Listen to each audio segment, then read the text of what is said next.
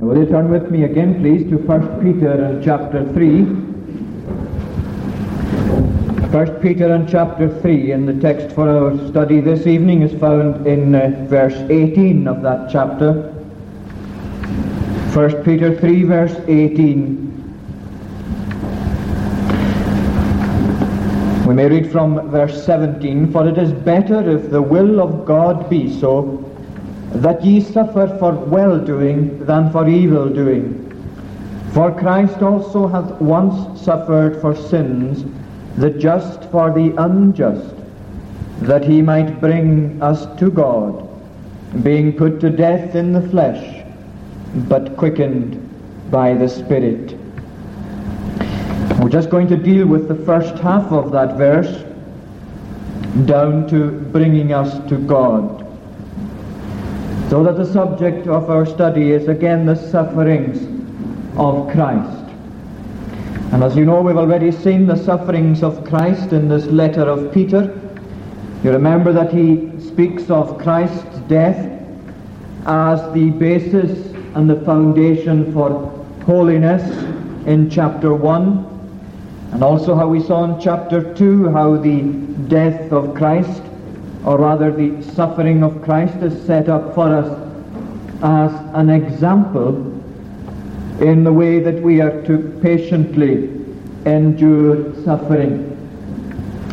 But here when we come to look at the suffering of Christ in this context, it isn't by way of an example that it's set before us, because what he is taking us into is the nature of the sufferings of Christ so much so that they are of such uniqueness that they cannot possibly have a parallel in anything in our lives. It is not as an example that he's setting out Christ here for us. It is not as an example to follow in our sufferings, but rather that we may see that there is a connection. He is saying to them, the kind of suffering that you must endure is suffering for well-doing rather than for evil-doing.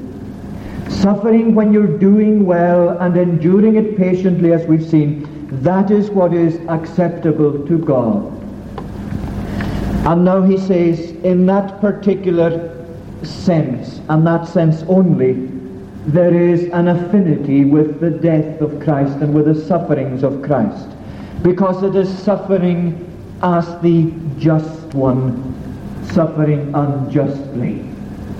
He is suffering as one who doesn't in himself deserve to suffer, and in that way there is a parallel between him and the kind of suffering that is found in his people as they're written to here by Peter.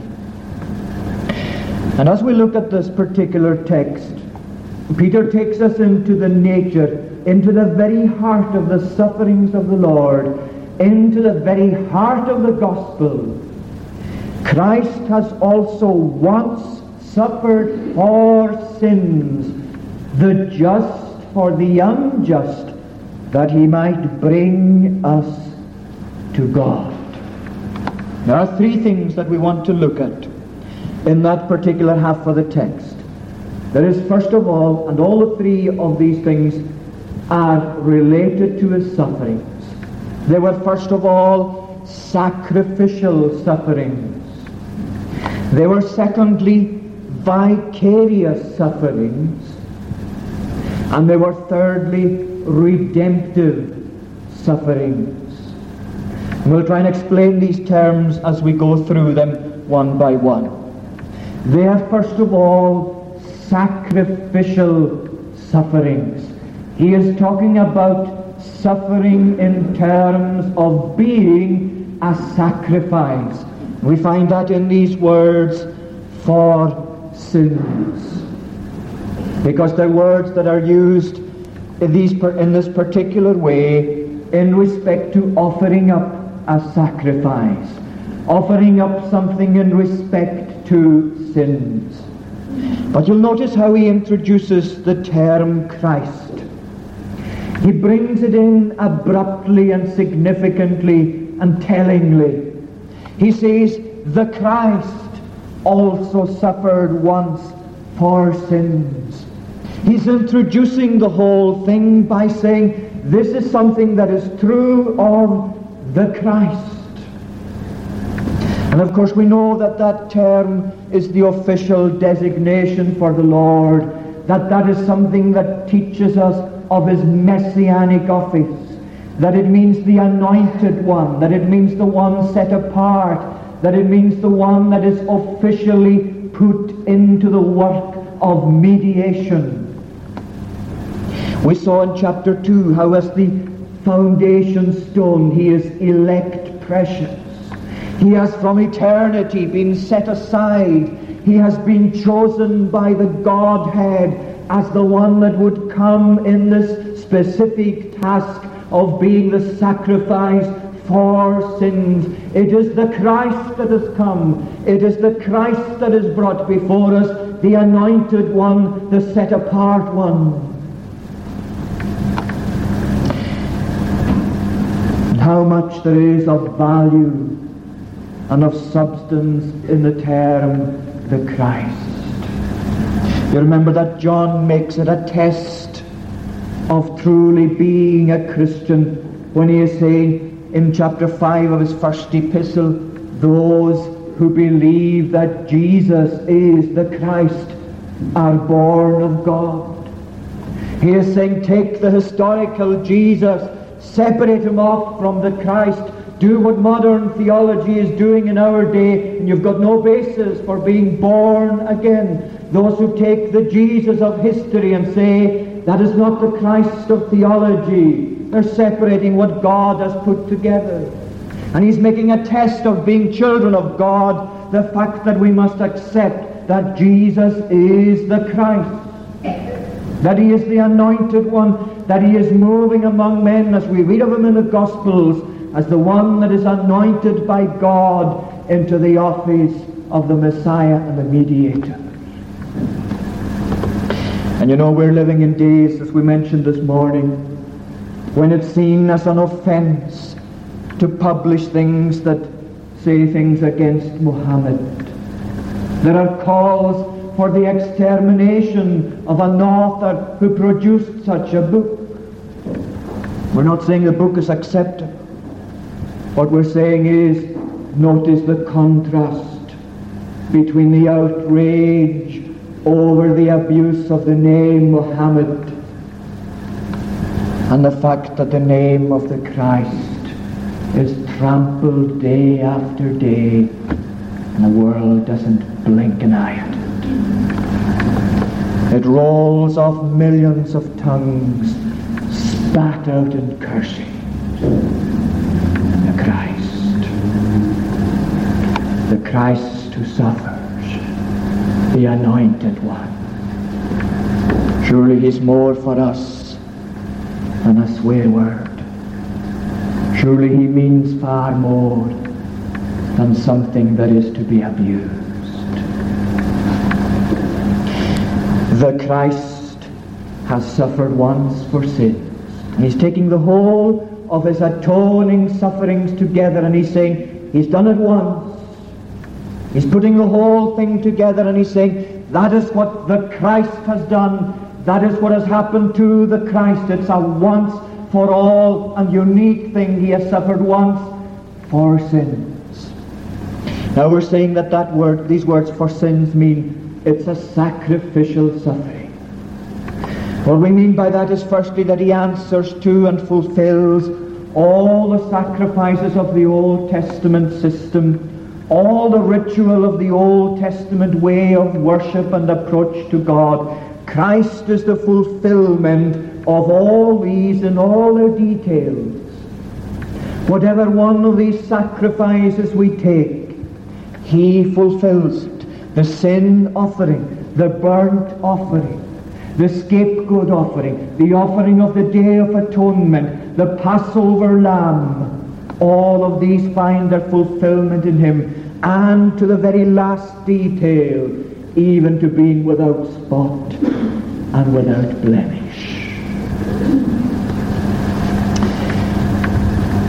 But then there's something else.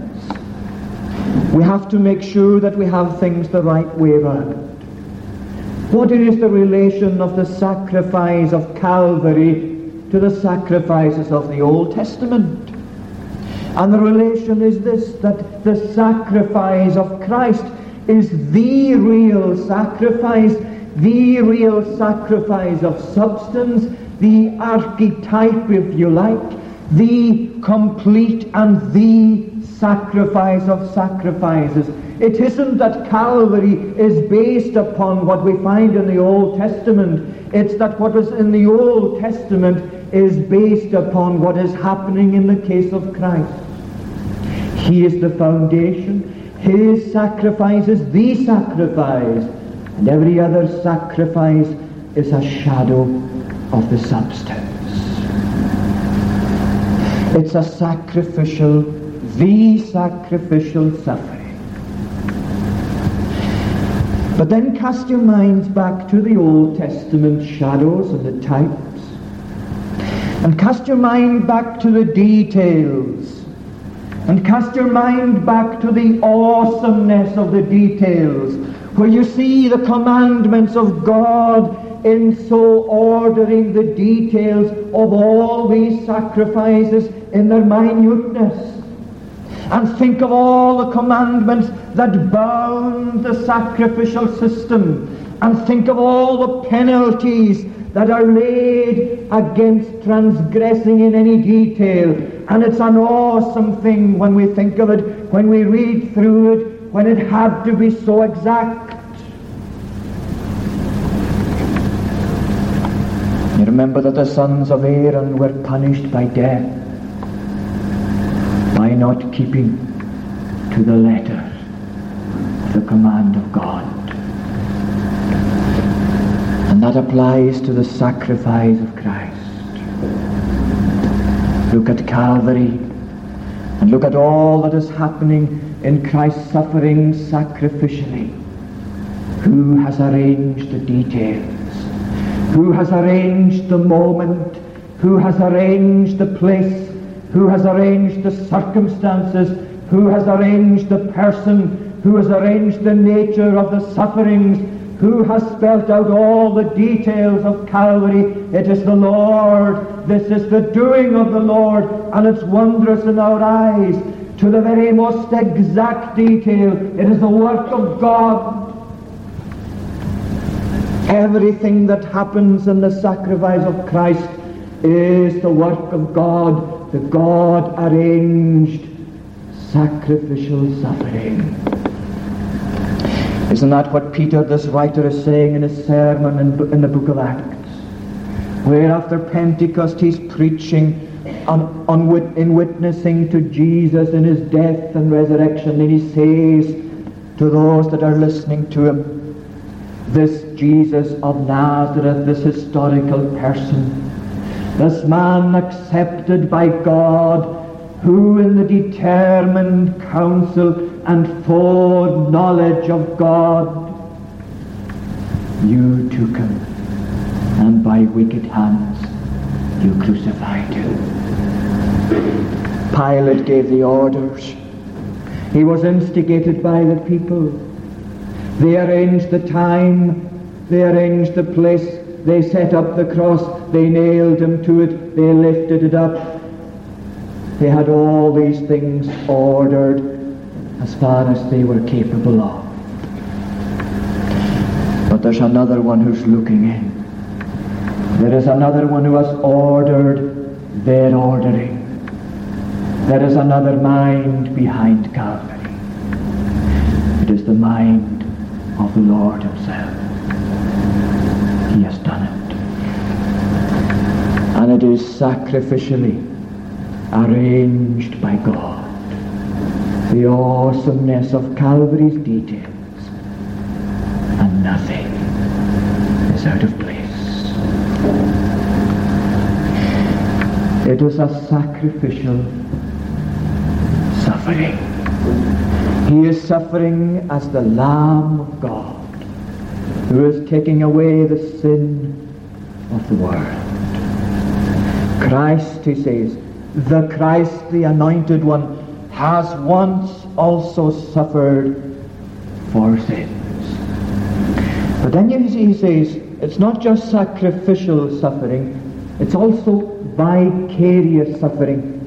And it's taking us a little deeper into the subject because he's going on to speak about the just for the unjust.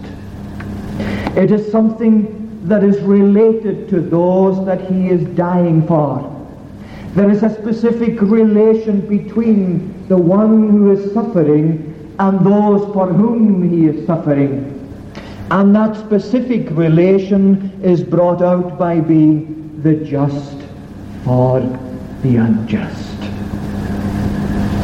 When we use the word vicarious, it's a word which contains within itself that specific relationship of Christ in his suffering to his people that he saves. And there are three things that we must always remember within this vicariousness.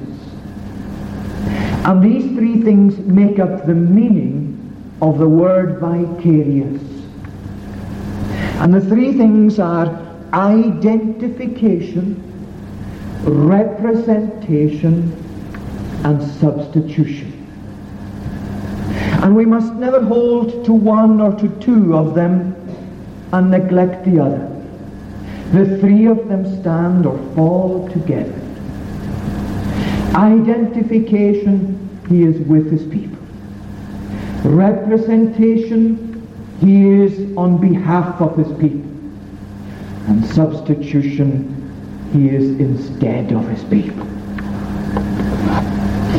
His identification is seen in his coming, in his incarnation, in his entering into their situation, in his being the Saviour who has gone into all the experiences of those that he is going to save. He has come and he's taken their nature. He has taken the utmost humiliation to himself in that. He is fully identified with them. He is also representative to them. He acts on their behalf. He goes through all the work of his atonement for them as their representative acting for them on their behalf. He is there representing them. He represents them also in his advocacy, in his intercession for them in the heavenly sanctuary, he is there as the representative. He is with them. He is for them. But he is also instead of them. And that is the one that really so many people stumble over. Because many theologians will accept today the identification and the representation, but not the substitution. Because the substitution goes further than the other two. Because the substitution involves his being punished in the place of his people. The substitution means that he is taken and that he is placed where they should be. And that he suffers what they deserve to suffer as the just one.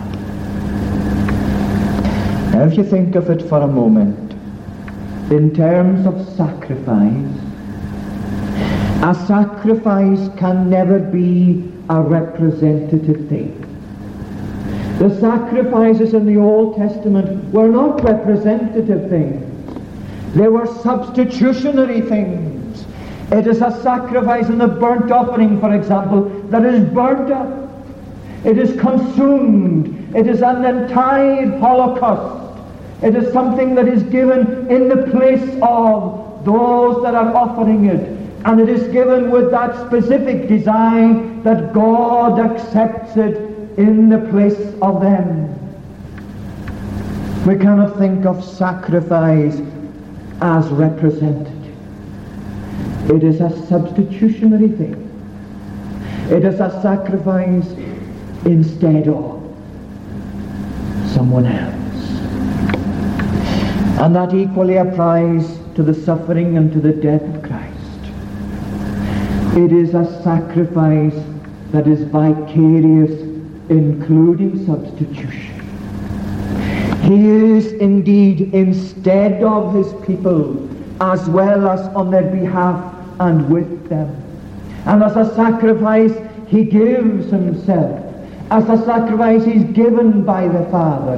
As a sacrifice, he's consumed on the altar. As a sacrifice, he is entirely given for them. And he's given for them, and he is consumed for them in their stead, in their place, instead of them. The just for the unjust. The just one in the place of the unjust.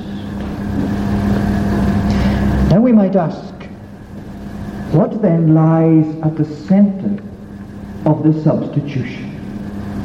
Why is it that the Lord in his sufferings suffers in the way that he does? Why does he experience the kind of death that he does? Why does he experience being forsaken by God? Why does he truly bear in himself the agonies of an endless hell? What we have to say in respect to that is contained in the word imputation. And imputation means that he is there in his sufferings with the sins of others upon him. His sufferings are not due to his own sins. He has none. He is the just one. God has made him to be sin who knew no sin. It is sin that is imputed to him. As long ago as Isaiah it was brought out in the suffering servant, the Lord has laid on him the iniquities of us all with this chastisement our peace is secured. The chastisement of our peace. The sufferings of the Lamb of God are the sufferings of one to whom God himself has imputed the sins of his people. That is the reason that he suffers in the way he does. That is what is meant within the phrase the just for the unjust for the sufferings that are contained in that description, for the limitless and the unfathomable sufferings of the Lord on the cross and in bearing the sins of his people. It is an imputed sin. It is a suffering in respect to the imputation of such suffering. And that is what is at the very heart of vicarious sufferings. The vicariousness that is with us, that is for us, that is instead of us he has our sins imputed. That really is the problem if there is no substitution, isn't it? Because if we deny substitution and imputation, we're left with a question, and it's not just a question, it's a dilemma. What is happening to us? What has happened to our sins?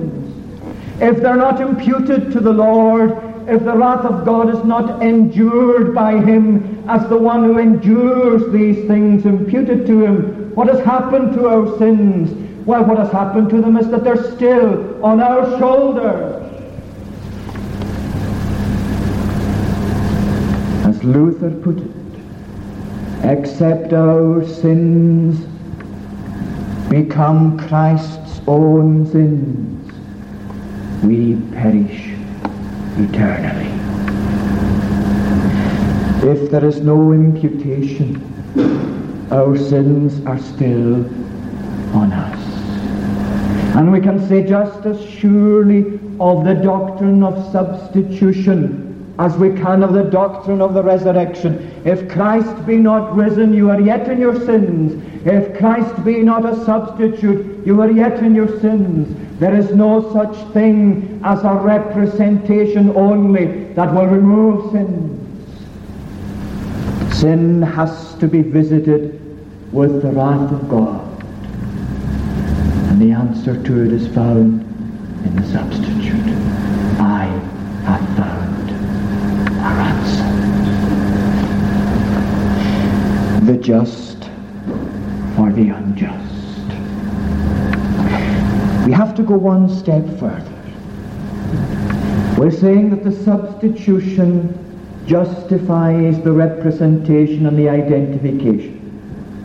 He acts on their behalf and he acts as their representative because he is their substitute. He is justified in acting in that way because of the imputation that has taken place. But the question and the stumbling block to many is what will justify the substitution. Can you see what we mean? If we're saying that his acting on their behalf and his suffering like that is justified by being the substitute of his people, what is it that justifies his being made the substitute? In other words, if we can put it so bluntly, how can it be right for God to make the just suffer as the substitute of the unjust. And that takes us into the very foundation of the whole salvation of God, the eternal covenant between the Father and the Son, something the details of which are hidden from us in the wisdom of God. It is something that has existed in the mind of God from all eternity. And you remember how the Lord himself, especially as we find it, the Gospel according to John brings that out for us. For example, in that great prayer in verse in chapter 17, where the Lord praying to the Father says, O righteous Father, thine they were, and thou gavest them to me. They are committed into the keeping of the eternal Son. And he says in the same prayer, I have kept them in thy name. I have lost none of those that thou hast given me. The son of perdition is lost, but he was never in their number. It is within that that the answer to the whole dilemma lies. Why has God made his own Son the substitute? Why has he made the just to suffer for the unjust? Because in his wisdom he covenanted from eternity in that particular way to save his people. The answer lies in the mystery of the divine mind the just for the unjust, suffering for sins. But let us never overlook the fact that he well and truly died. That the sufferings were the sufferings of death, and that the death was no less than the death that is the wages of sin. The suffering of being in the land that is not inhabited, where God himself has hidden his face from him, where in his hanging and his loneliness on the cross he is enduring a suffering that is an endless eternity of suffering that he is swallowing up in his own soul. As friends, he died. And he died the death of the unjust. And he died it enduring there is the mystery of Calvary, the awesome mystery of the cross, that it is the just one who is looked at as a curse, that it is the just one who is made sin, that it is the just one who is visited with the wrath of God, that it is the just one who is regarded as being unjust, and yet he remains the just. one. Who can know of what happened at Calvary? Sacrificial suffering, vicarious suffering, and finally it is redemptive suffering. For Christ also has once suffered for sins, the just for the unjust, that he might bring us to God. It is with a specific purpose that these sufferings are endured, that he might bring us, he says, to God. You remember that we saw recently from Hebrews 10 how when Christ pours out his blood, when he offers himself as a sacrifice, even in himself he's bringing his people to God. Atonement, as we saw, is made in heaven. Its historical dimensions are at Calvary, in the place that is geographically located in this world, on this earth, but the place of atonement, the transaction of atonement, the working of atonement is in the sanctuary of heaven. It is there between the Son of God and the Father. And in the blood, his own blood that he brings into the holy place, he presents his people. He says, Behold, I am the children God has given. He brings them near to God. But then our nearness and being brought near must include more than that. Because it includes the fact of being brought near in our experience. It includes in his atonement all that is necessary to bring us to God personally and individually and really and actually and in experience, in repentance, in faith, in holiness, in trust, in all these things, in sanctification, that is being brought near to God, and that is the design of the sufferings of the Lord. He died that he might bring us to God. Now we spoke of imputation the imputation of our sins to Him. And when we're speaking about being brought near to God, we also have to speak of imputation, or rather of counter-imputation. Because when we're coming near to God or brought near in Him, we have His righteousness imputed to us. And the imputation and the counter-imputation are complete and entire on both sides.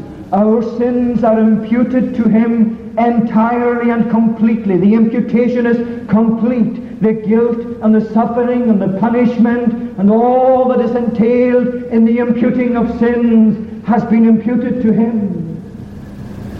It's a complete imputation. And it's equally complete on our side. His righteousness and all that that means of the favor of God, of acceptance with God, of being acceptable to God, of being found in God's presence and being able to stand there acquitted. His righteousness, all that His righteousness is, it's imputed to those that are brought near. It's a righteousness that must be in keeping with the righteousness of God. When God wants us to stand in His presence, we cannot stand in His presence except in a righteousness that conforms to the righteousness of God. And the righteousness of God requires that He Himself requires such righteousness of us. God cannot go against his own nature. And the answer to that dilemma is an imputation. The righteousness of Christ imputed to his people. You remember how the Catechism puts it, speaking on the question of justification. Justification is an act of God's free grace wherein he pardons all our sins and accepts us as righteous in his sight only for the righteousness of Christ imputed to us and received by faith alone. Christ has once suffered sacrificially for sins, vicariously the just for the unjust, that he might bring us to God. Remember how in one dynamic verse, Paul writing to the Corinthians puts the whole matter for us. A verse that is limitless in its extent. We read it together in 2 Corinthians 5.21. For he has made him who knew no sin to be sin for us. Why? That we might be made the righteousness of God in him. It's on that basis that Paul is basing his whole preached message. We, he says, in Christ's stead, as ambassadors for Christ, beseech you, be ye reconciled to God. And what basis does the message of reconciliation go out? On what basis has it been committed to the ambassadors of Christ? On the basis of Christ's suffering. For, he says, he has made him to be sin. The reconciliation has been completed. It is now in existence. It has been procured by the just, suffering for the unjust. We beseech you, be ye reconciled to God. By faith, appropriated to yourself. Have that righteousness and that position of being justified, have it by faith. By the faith that builds upon the reconciliation effected in Christ. Now we might close our thoughts by asking, who are these people? Or rather, how are they actually seen? How do they demonstrate that they are the people that are spoken about? That he might bring us to God. Who's he speaking about? Well, he's speaking about those who have shown that that is what belongs to them, especially in the very fact of their coming to Christ. It must never remain a theory of the atonement. It must never remain a theological fact in our minds. It must be worked out in our experience and in our individual and in our personal lives that when we come to Christ, that and that primarily is what demonstrates that we have been brought to God, that we have been within the atoning benefits of the eternal covenant.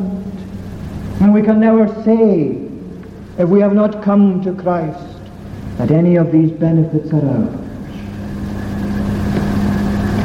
All that we have said hasn't removed a single element from personal responsibility. In fact, it enhances it. And you remember how the Lord himself in John chapter 6, again with one dynamic verse, puts the thing for us, both sides of the issue. John 36, verse 37. All that the Father giveth me shall come to me. And him that comes to me I will in no wise, I will never never, never cast out. Have you ever gone to him and found that he cast you out? Have you ever knocked at his door and known his refusal? Have you ever tried to come to him as your Savior? Have you ever truly come to his feet in submission and found that he didn't want to know? cast them out. Goes on, For I came down from heaven not to do mine own will, but the will of him that sent me. And this is the Father's will who has sent me, that of all that he has given me I should lose nothing, but should raise it up again at the last day. And this is the will of him that sent me, that every one who sees the Son and believes on him may have everlasting life and I will raise him up at the last day. Now your reaction is not going to be that of the Jews, is it? Because they said, Is this not Jesus, the son of Joseph, whose father and mother we know? They are confined to a mere human perspective. That is not your reaction, is it? He means more to you than that, does it? Oh, surely he does. Because he is the Christ. The Christ who once suffered for sins, the just for the unjust, that he might bring us, us wretched creatures, to the Holy God.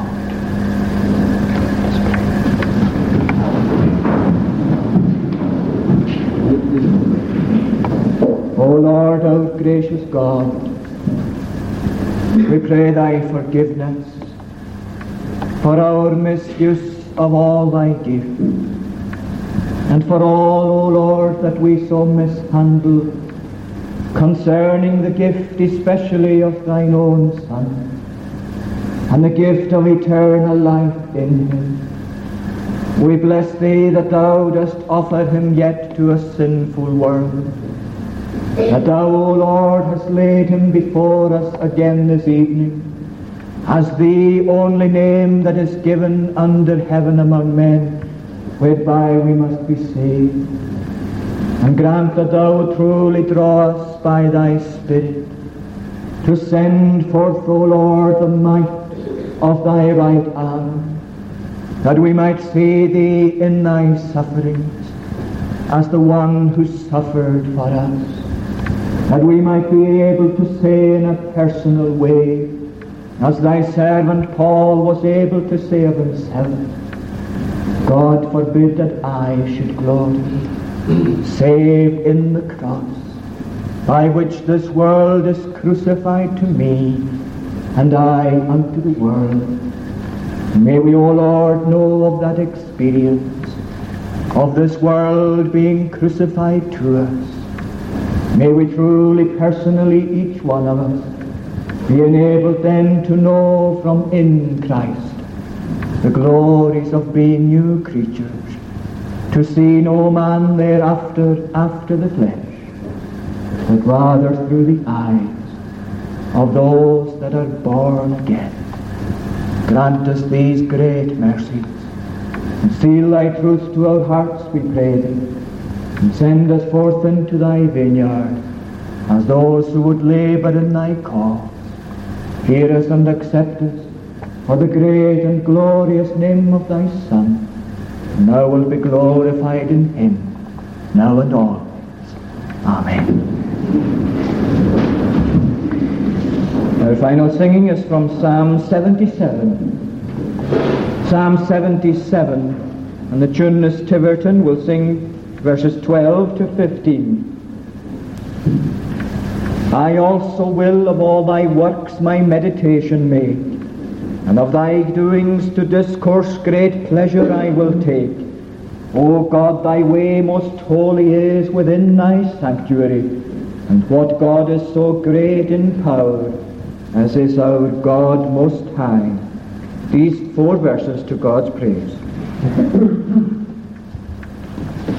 Oh, you're so well.